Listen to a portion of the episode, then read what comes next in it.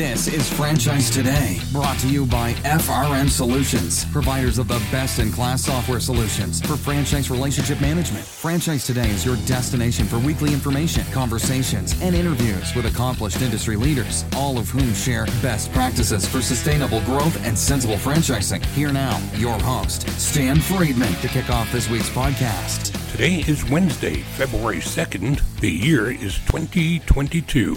I'm Stan Friedman, and this is Franchise Today. And here we are in the early part of season 13 and year four of me producing and hosting the podcast solo. And what a better time than that to take a quick trip down memory lane and revisit some of the history that brings us to the start of season 13. Franchise Today's roots go all the way back to July 9th of 2009, a Thursday afternoon at 2 p.m. Eastern, when Paul Segreto greeted the audience for the first time for what was then the premiere of a program called Franchise Essentials. This at a time when podcasting was just really coming into its own. Then, the show's focus was on the exploration of the early stages of blogging and franchising and the integration of social media into the mainstream marketing of franchise brands. Shortly thereafter, Paul rebranded the podcast Franchise Today and hosted, co-hosted, and produced the program both as a solo act as well as with co-hosts and producers that in those early days included the likes of the franchise king Joel Libava and social media content creator and blogger Joe Caruso. Then in September of 2015, while hosting and producing a podcast of my own called Sensible Franchising, it seemed sensible to both Paul and me to join forces and put a new spin on Franchise Today, co-hosted and produced by us both. Paul and I continued on that track for just under four years, at which time Paul found the focus of his business shifting more toward working with potential franchisees than with franchisors, while the Franchise Today audience consisted predominantly of emerging Zors and industry executives. So, on January 9th, 2019, Paul made the pivot and invited me to go solo, taking over the reins of Franchise Today. Now, here we are kicking off season 13 of the program and year four for me as solo producer and host. And to help me do so from way down under, we will be joined today by none other than the founder of the Franchise Relationship Institute, Greg Nathan. A quick break, and I'm back in two minutes or less with the iconic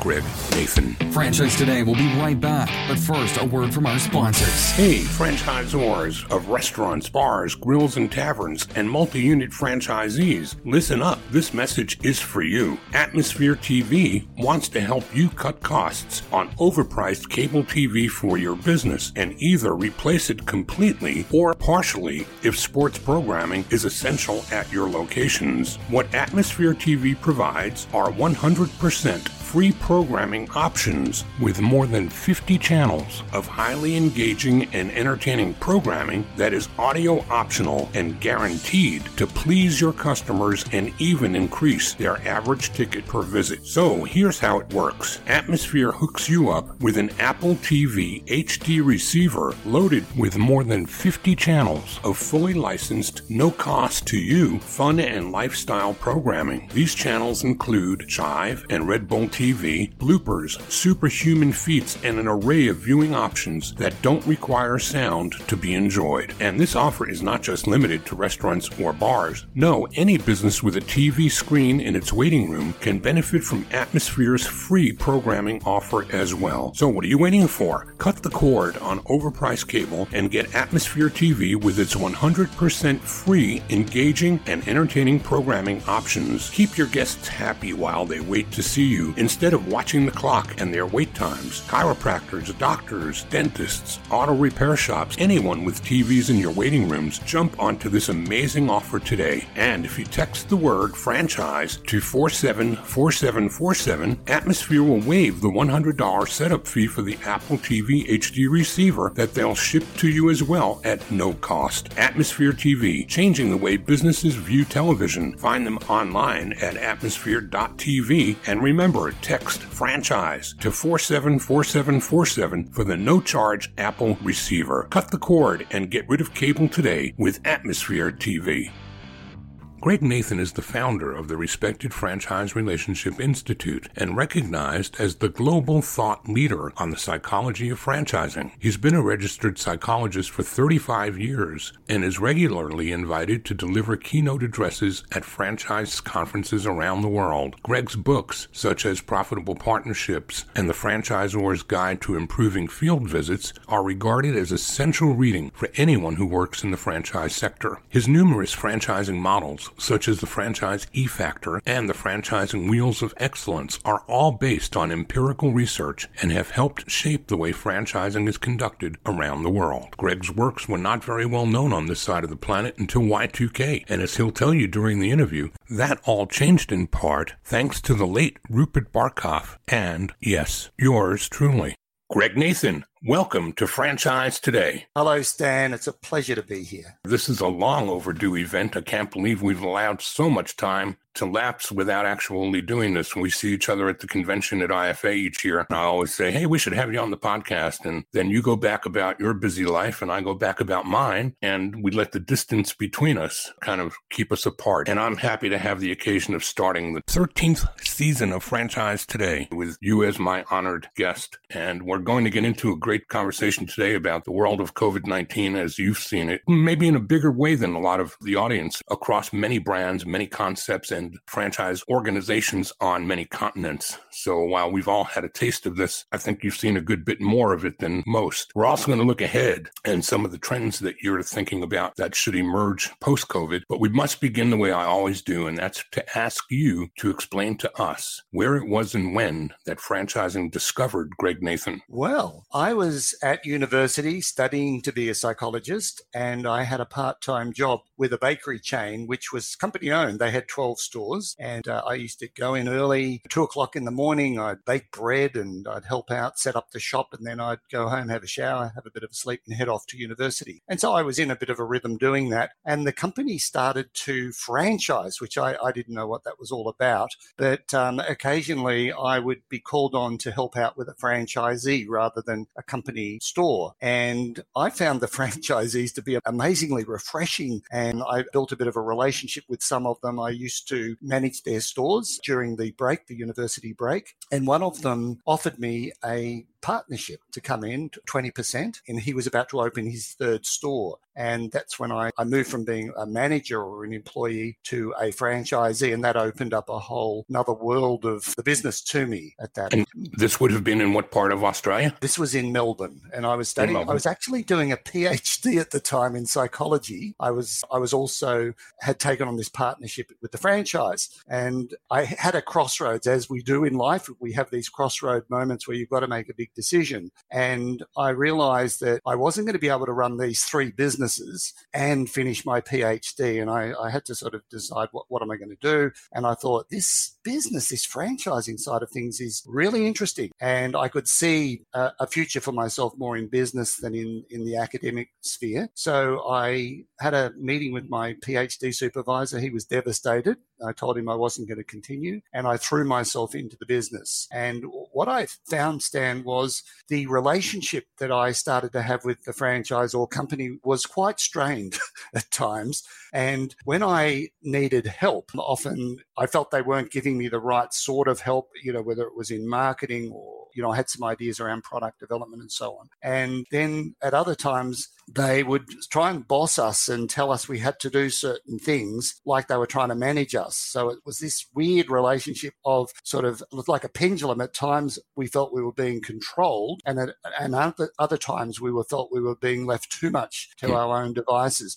And when I raised this with the company, they just looked at me with blank faces like, we don't know what you're talking about. And I said, there's got to be a better way where we get more consistency in our relationship. So that was my experience as the franchisee, but it got me thinking around there's something not quite right in how this relationship is being managed. And the people who are meant to be leading don't seem to know what they're doing. And I was actually offered a position with the, the head office, with the corporate office as a regional manager. And so I sold my shares uh, with my business partner, and I thought, oh, I'm going to show them how to do things. But what I found was when I got into the franchisor role, I started falling into the, exactly the same traps that the franchisor had been doing with me, trying to over control the franchisees when I really wanted something done quickly, and at other times seeing them as a nuisance. And I reflected one day and thought, there's a, it's almost like a play, and people, you know, take on roles in the play and fall into a certain behaviors. And I thought, I need to get above this and understand what's going on. We need to rewrite the script. And so I started to look for courses and books that would help me to understand this relationship and how it can be done a better way. And there was nothing, Stan, that I could find. And that's when I decided that I would set up a business to research what does best practice look like and based on evidence not just based on my personal experience or that that was helpful but based on the experience of of hundreds of, of companies and so on and so for 10 years stan uh, this was in 1989 i set out to really understand the franchise relationship from the inside out how many years did you spend on the multi-unit franchisee side before you Yep. changed gears I was in there about 18 months and then I worked for the franchisor for about uh, six years. So you had a fairly good taste from both sides of the business. And I kind of mused here as you were sharing your story. You sounded very much like a typical franchisee, and you also sounded very much like a typical franchisor. So you kind of validated to yourself from personal experience the need for what you've done with the Franchise Relationship Institute. And how much further down the road was it that you began that? And did you ever get back to school? Did you get your master's in psychology? Yeah, well, look. I, I did have my master's at the time, and, and the, the master's, the educational equivalents in Australia and America are a little different. The master's is actually equivalent to, to many of the PhDs in America. And the PhD I was doing was actually like a postdoctoral course.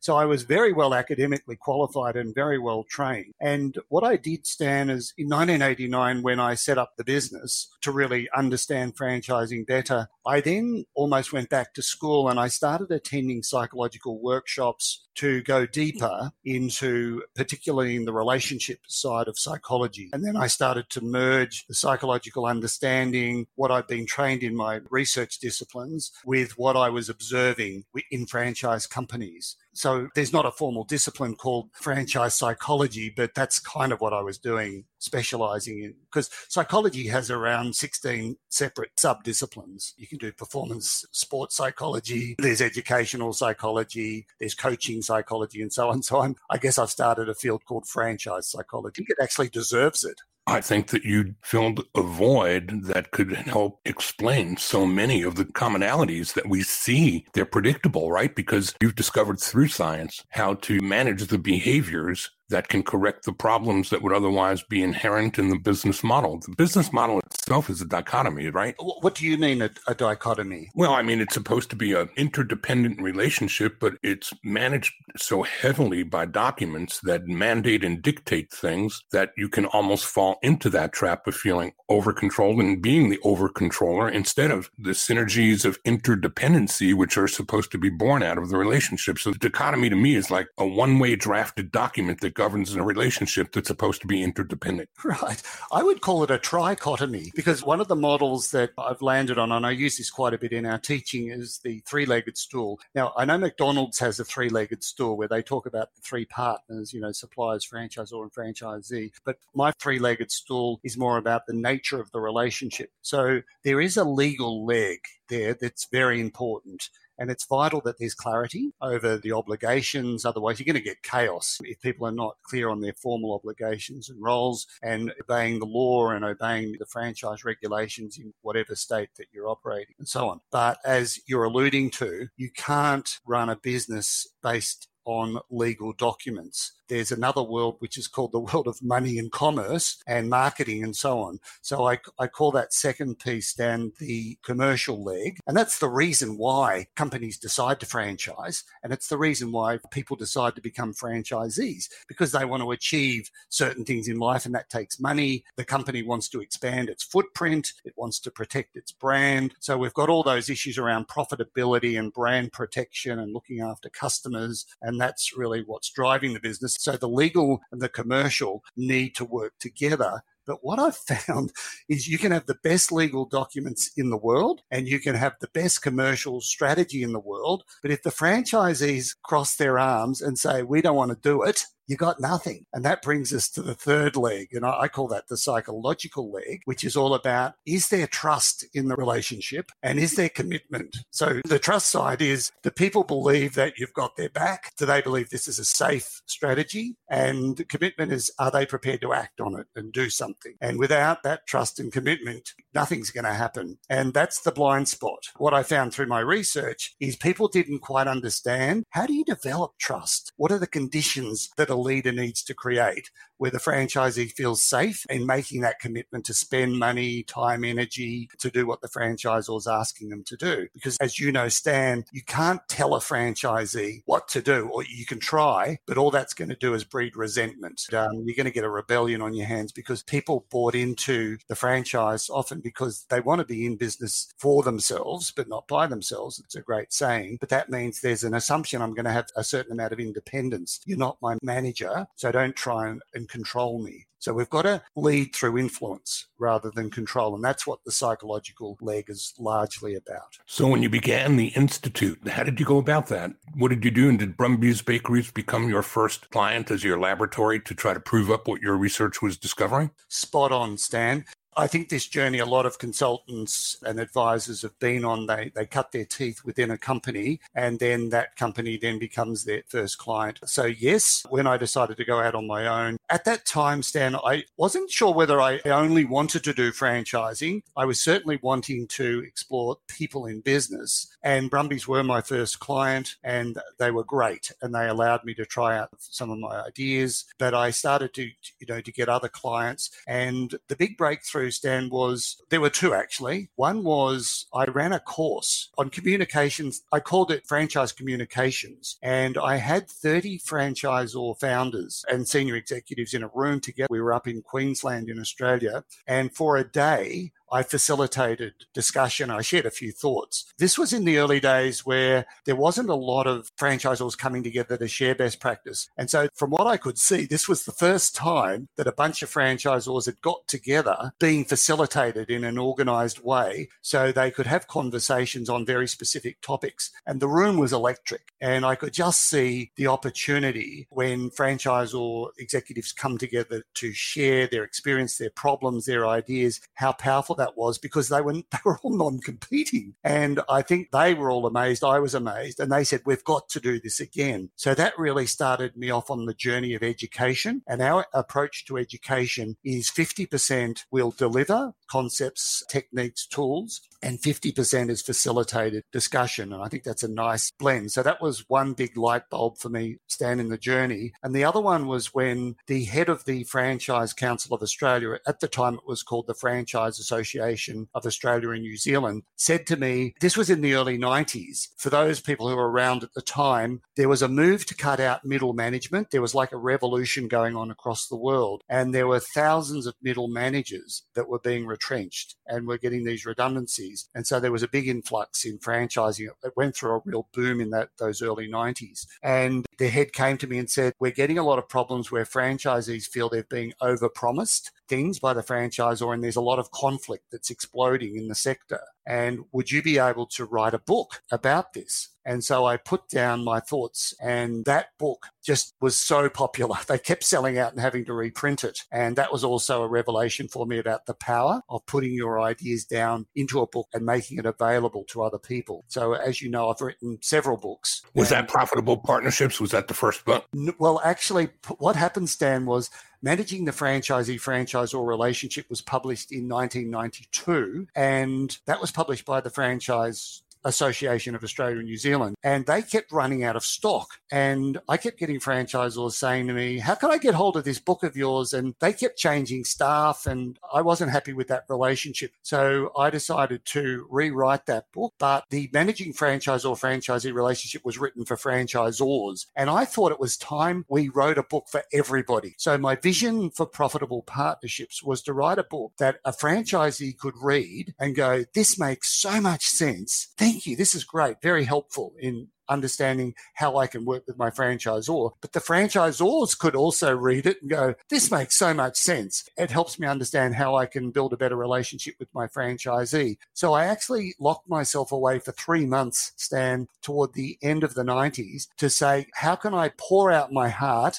and my experience and my research into a really easy to read book that would be suitable for franchisees and franchisors? And that's where profitable partnerships came from. And then when was it and how that the intersection of Rupert Barkoff, the late Rupert Barkoff, one of franchising's great lawyers here in the US and around the world, but Rupert saw you someplace down under and brought you back to the US as a must do. It was an imperative. He came to us at the Southeast Franchise Forum and said, I've made a discovery and we've got to bring this man to the US. He's got to be heard. Well, uh, it's very interesting, Stan. What happened? Rupert did come to Australia, but we never met because we kept missing each other. And I got this message. We had a stand at the, the convention in Australia with my business, and there was a note saying this lawyer from America came, he'd heard about you and he wanted to meet you, but we never physically got to make contact. So I didn't know what he looked like, I, and I'd forgotten all about that. It was just kind of an interesting note. I thought, oh, that, that's uh, I must follow him up sometime. When I went over to the IFA convention in 2000, I'd just written profitable partnerships, and I took 300 copies across with me, and I was giving them out to people at the convention. This is at the IFA convention because I thought I'm interested in getting feedback from the American market on the suitability of this book. And that night, you know how they have the taste of franchising, and so there's about a thousand people people in this giant room. And I walked in, I didn't know anybody. And I was wandering around and I just thought, oh, maybe I'll just have a conversation with someone. And there was this guy in the middle of the room, you know, with little horn rimmed glasses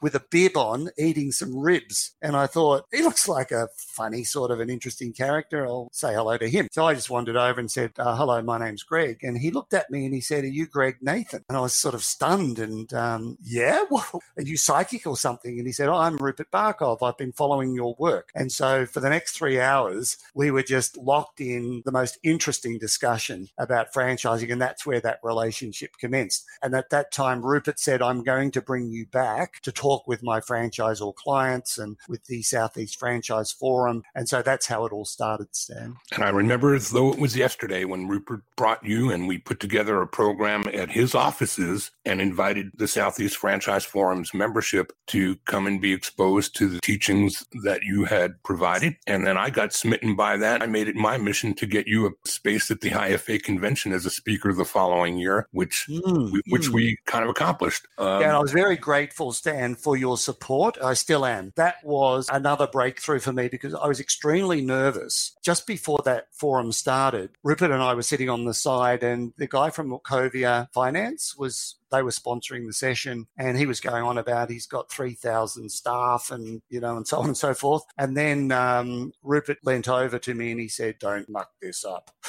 I said, no pressure, thank you. and then I, then Rupert got up to introduce me and he said something like, you know, we've got 300 lawyers and we do all this legal work specializing in franchising. And then he introduced me and I stood up and I said, Hi, I'm Greg from Australia and I've got three staff.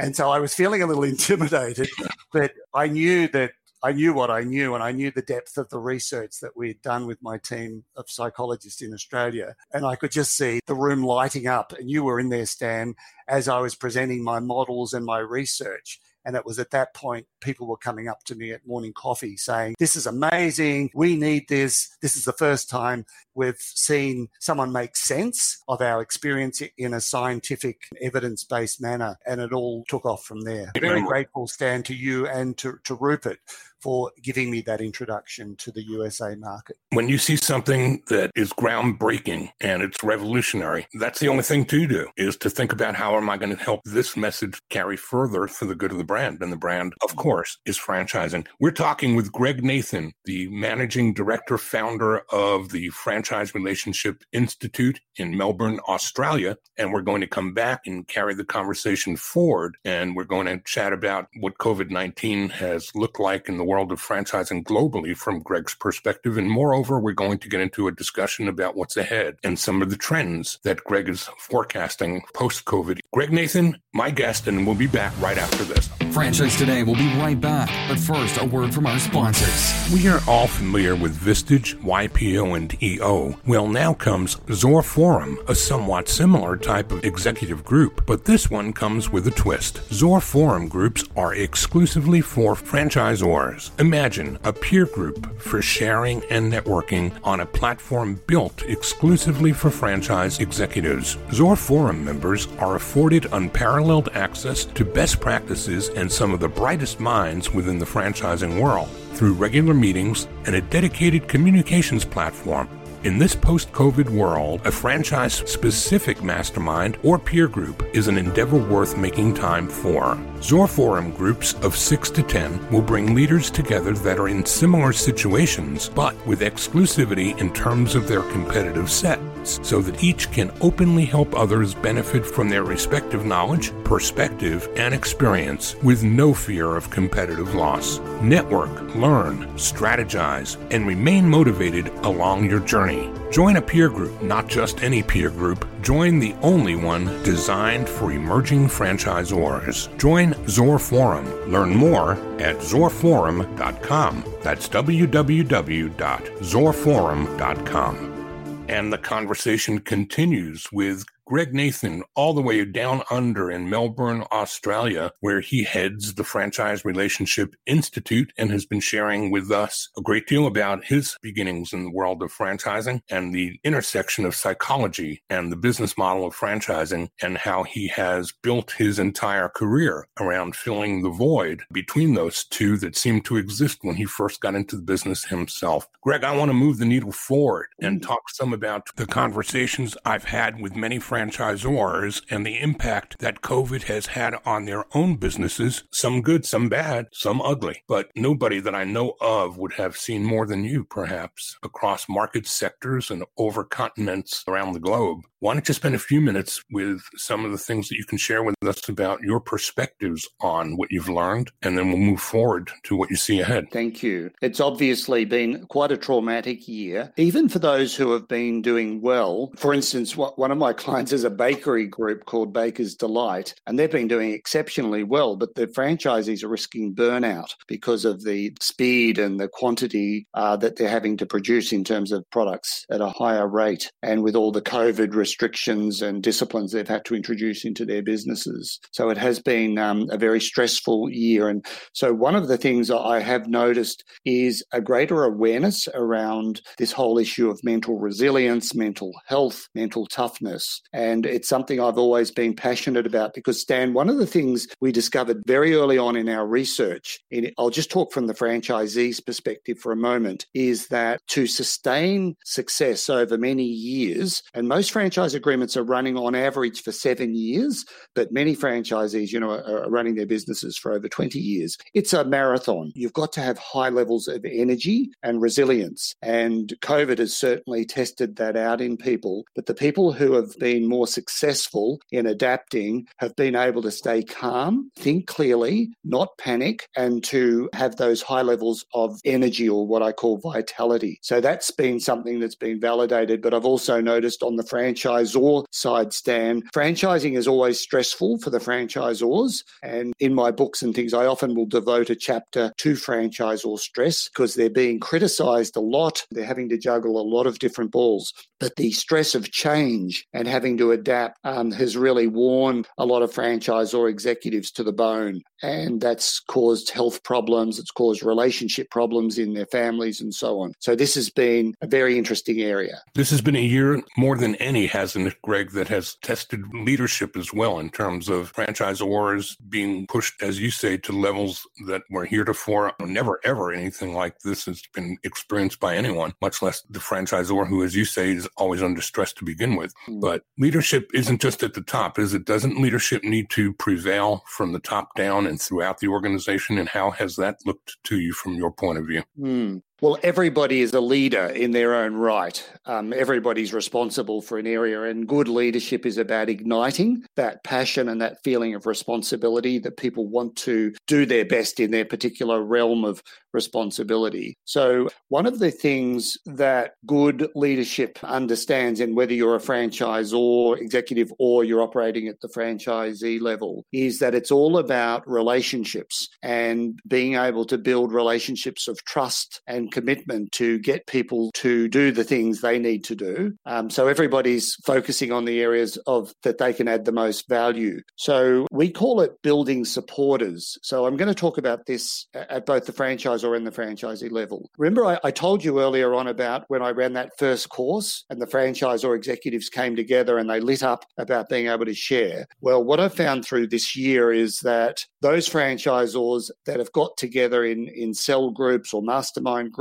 or whatever you call them, we've been running some forums here with a lot of facilitated discussion. That's been tremendously helpful at two levels. One is it gives people emotional support that they feel that there's someone they can share that, that old saying, a, pro- a problem shared is a problem halved just basically talk about how they're feeling and get validated that other people have similar feelings. It's normal, it's okay. So that's been quite powerful and to get encouragement and give encouragement, but also that they're able to listen to each other at a strategic and commercial level about what's working, both in terms of marketing, finance, technology, but also what's working in terms of how they're managing their franchise communications. And I would recommend everybody who's listening to keep those networks alive, those relationships alive, set up conversations with people who you respect and who you get on well with if you're a franchisor executive. And that can be done very effectively through Zoom or these other platforms. But make sure you're also keeping your franchisees connected with each other and obviously with the field consultants and so on to keep those supportive relationships strong. Because during times of stress and uncertainty, the relationships do get strained. You've got to put more energy into your relationship relationships, but you will also get a tremendous return on investment if you've got those solid supportive relationships. So that would be one element of leadership, Stan. And one thing that we were always recommending, but it's it's even more important now, is the CEO catch-ups, where the CEO is on a call. It could be a Zoom call, and there's about 10 minutes of that catch-up should be the CEO or senior executives sharing relevant information, relevant updates, relevant changes, and then opening it up to conversation where people can ask questions and they're responding live for about 20 minutes of Q&A. So the session shouldn't run for more than a half an hour and I'm recommending they should be held at least every 2 weeks if not weekly at the moment. What would you deem to be the most significant change that you've seen coming out of COVID-19 that probably won't change again? In some cases we're going to say that this is really not the new normal. We're going to find the old normal again or some semblance of it. But I think too that there are things that are fundamentally changed that aren't going to change back. What would some of those be in your mind? I wouldn't want to be too prescriptive on that, Stan. I think in different industries, obviously, the way products are being distributed is shifting. There was always going to be a move online. Like eight years ago, I predicted that the move to online shops was going to impact significantly on the franchise relationship because those networks that are based on bricks and mortar distribution, when the franchisor starts setting up a shop, initially it may be taking 5%, 10%, 15% of the network sales. It was always obvious that was going to grow, and franchise networks needed to come up with a fair and reasonable approach to how we're going to split the sales to the customers in the local areas. But obviously, COVID has sped that up. And so online is gone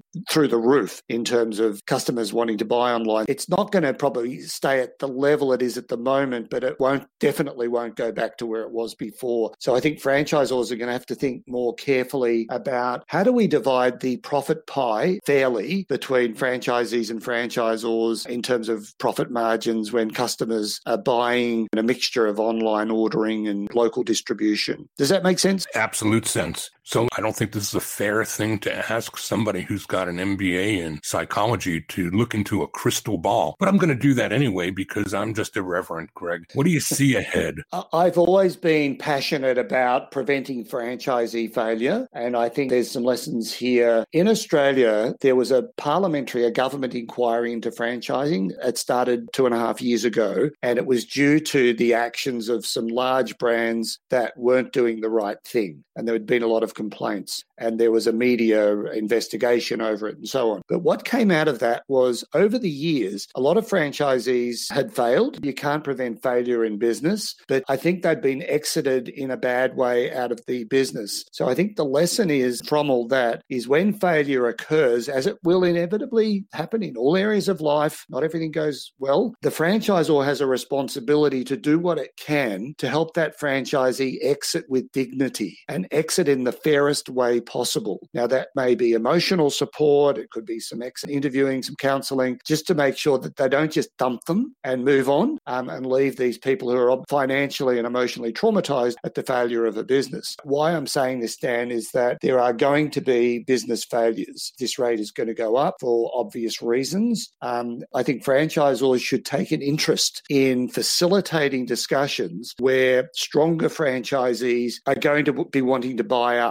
the weaker franchisees. And so you're going to see probably an expansion of the existing multi unit owners are going to be probably buying up some of the weaker territories or units around them. But I think the franchisors should be doing what they can. I know they can't control the transaction, but to see that the franchisees that are outgoing are looked after as best as possible. And in some cases, there may be new partnerships formed where a weak franchisee may bring in a, a stronger franchisee as an investor in their business, but stay on to run the business. So I think we're going to see some more of these blended business arrangements occur. That would be the first one. I'm not sure what your thoughts on that would be, Stan. I think that you're again you're spot on. I I look to you to be the professor in this instance, and I think that you're spot on with that first assumption. What else mm. do you think is ahead for us? You know, we mentioned earlier about the online sales. There's certainly going to be far more online communications. Ten years ago, we closed our physical premises and we went to a virtual format in terms of how I run the business. So I've, I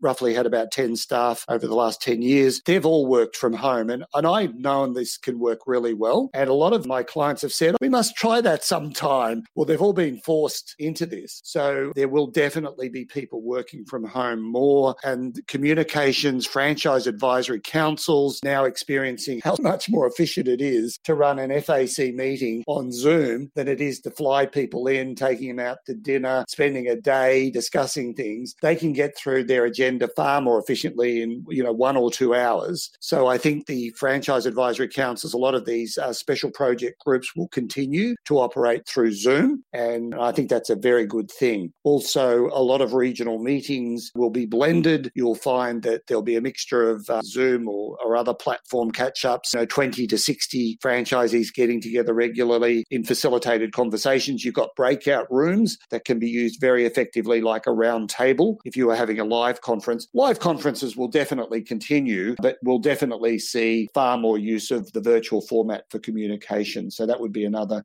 prediction I would make. What else do you see on the horizon that you might share with the audience today, Greg? Look, the younger people, I was talking about this about eight years ago. The millennials are starting to reach that age where they're taking more responsibility. Now we've moved to another stage where millennial leaders are now taking charge of divisions. So you've, you'll have head of marketing, head of operations will be, you know, 35, 36 year old person. And this is terrific. I mean, these are young people with energy and a lot of tolerance of diversity. They're very open minded. However, they've grown up in an age where there hasn't been a lot of verbal communication. They've grown up texting and emailing and so on. So I do think that millennial leadership generation needs to be mindful that they need to have conversations with franchisees, not just rely on electronic communication, just text based communication. Uh, so uh, that would be one prediction that that leadership group are stepping up more and more, and we'll need to be returning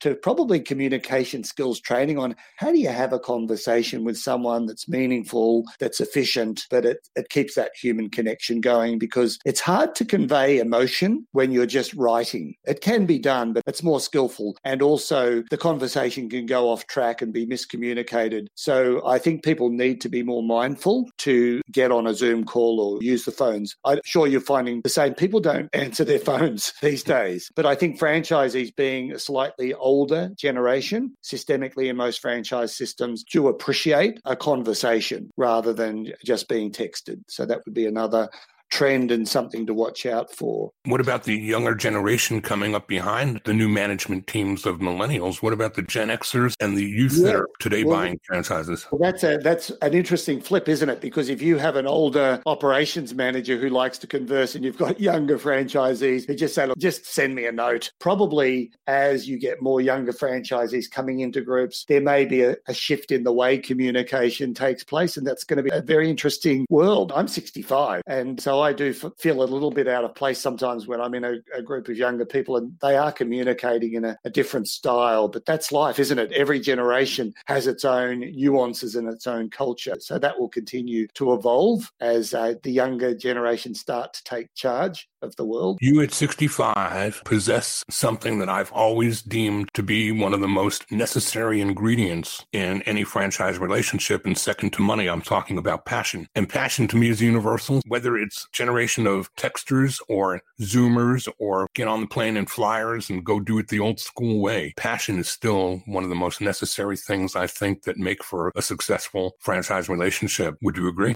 Oh, yeah. And that comes back to some people. I, I don't actually see myself as being particularly passionate. I'm just me. But I think when I discovered franchising and the potential to empower small business people with business systems that are going to help them to be successful and the opportunity to have relationships with like minded people that can help them grow and develop, that still ignites my passion today. I got my team together for our wind up for the year and I invited a previous staff member to come into the meeting. She hasn't been with us for 10 years. And and she sent me a nice text thanking me for everything that I'd done for her. And, and so she came in and have a, had a bit of a chat with the current team. She said, you know, the Franchise Relationships Institute does spiritual business. And I thought, whoa, that's an interesting observation. But she said, what you guys do is this beautiful combination of humanity and values and trying to do good in the world, but also helping the world to be commercially successful. And, you,